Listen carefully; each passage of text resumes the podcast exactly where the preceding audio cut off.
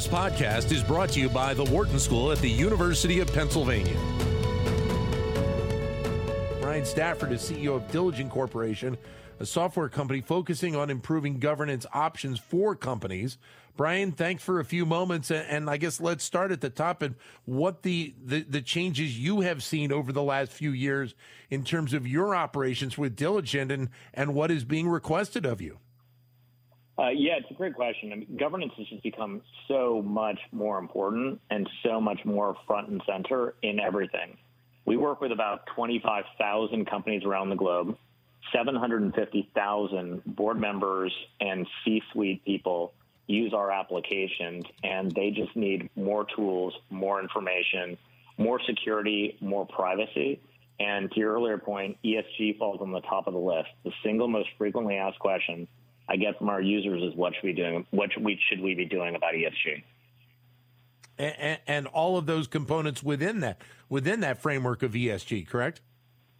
Yeah, environmental, social, and all the components of governance to help companies better manage themselves. And the reality is, for the board, um, this isn't just a management issue anymore. It's your investors care, regulators care about it, your customers care about it, and your employees care about it. And we are in a war for talent and whatever you can do to make sure that you uphold the values of your employees as a company and as your customers, it'll help to drive more sticky employees and more more uh, more customer focus.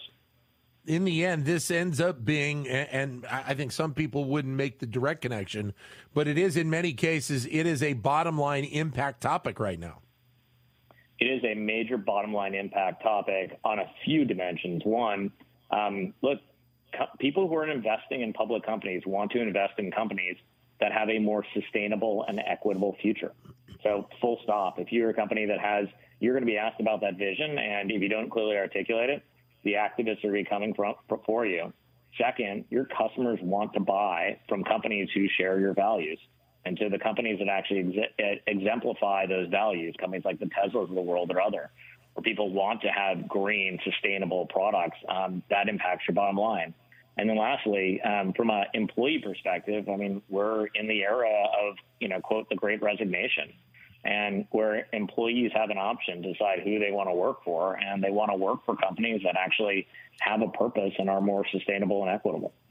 So then, how, how has that impacted your company in terms of providing those tools to to uh, C suites and boards across the across the globe? You know, it's um, our business has grown materially over the last six plus years since I've been with the business, with more and more demand for more solutions. But the last two years during the pandemic and all of the multitude of crises thrown at companies and the board have just generated a ton more interest in solutions to help companies manage governance, risk, compliance, and as I noted, you know, increasingly ESG.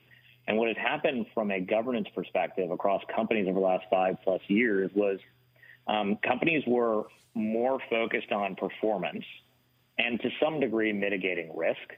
But what's happened over the last two plus years is mitigating risk and all the myriad of risk that comes at you, whether it is um, uh, issues with the community or issues around diversity and inclusion, whether it's Me Too, whether it's cyber risk, whether it's another issue that an activist might come with you, whether it's how sustainable or how green your products are. Um, yeah. All these issues are board level senior management issues, and we've been fortunate enough to help them partner with our clients to provide tools to help them out. And, and, did I read correctly that I guess also during this time of the pandemic and, and maybe in and around it, you've also been working on some of these issues with like school districts and nonprofits as well? That's that's correct. I think when most people think about governance, they they think about big public companies, and you know we work with some 60 plus percent of the Fortune 1000. Um, but the reality is, um, uh, private companies deal with governance issues, and to your point, every nonprofit has a board. Um, every school district has a board, and they're dealing with tough issues. I, I, sit on a board of a nonprofit, Brooklyn Academy of Music, or BAM, and it's been really tough for performing arts organizations over the last two, um, two plus years. And so, governance matters there. We all rally behind, you know, our teams, whether it's a nonprofit, whether it's the schools our kids operate in. Talk about schools. I mean, it's been a difficult challenge for so many school districts managing through, you know, in person, not in person, remote, um, you know, testing, vaccinations, et cetera. And, you know, and thousands of school districts use our applications as well. Do you think then that this is uh, somewhat of a pivot for your company and maybe even your industry as as a whole as to what the expectations are going to be longer term in the future? I, look, I, I think you're right. Expectations have, have gone up exponentially for governance and the board over the course of the last five years. It's been even more heightened over the last two years. And I think what we're seeing everyone ask for, like I said, consumers, employees, investor, in, investors, as well as regulators, are they want companies, organizations to stand for more than just the incremental dollar of profit. They want organizations to stand for purpose and doing something more. And I fundamentally believe if organizations are focused on the long term, they'll do right for all of their stakeholders and including their shareholders. But but yeah, the stakeholder focus is is as important or more important now than it has ever been. Brian, thanks for a few moments. All the best. Uh, thank you. Brian Stafford, CEO of Diligent Corporation. To keep engaged with Wharton Business Daily and other Wharton School shows, visit businessradio.wharton.upenn.edu.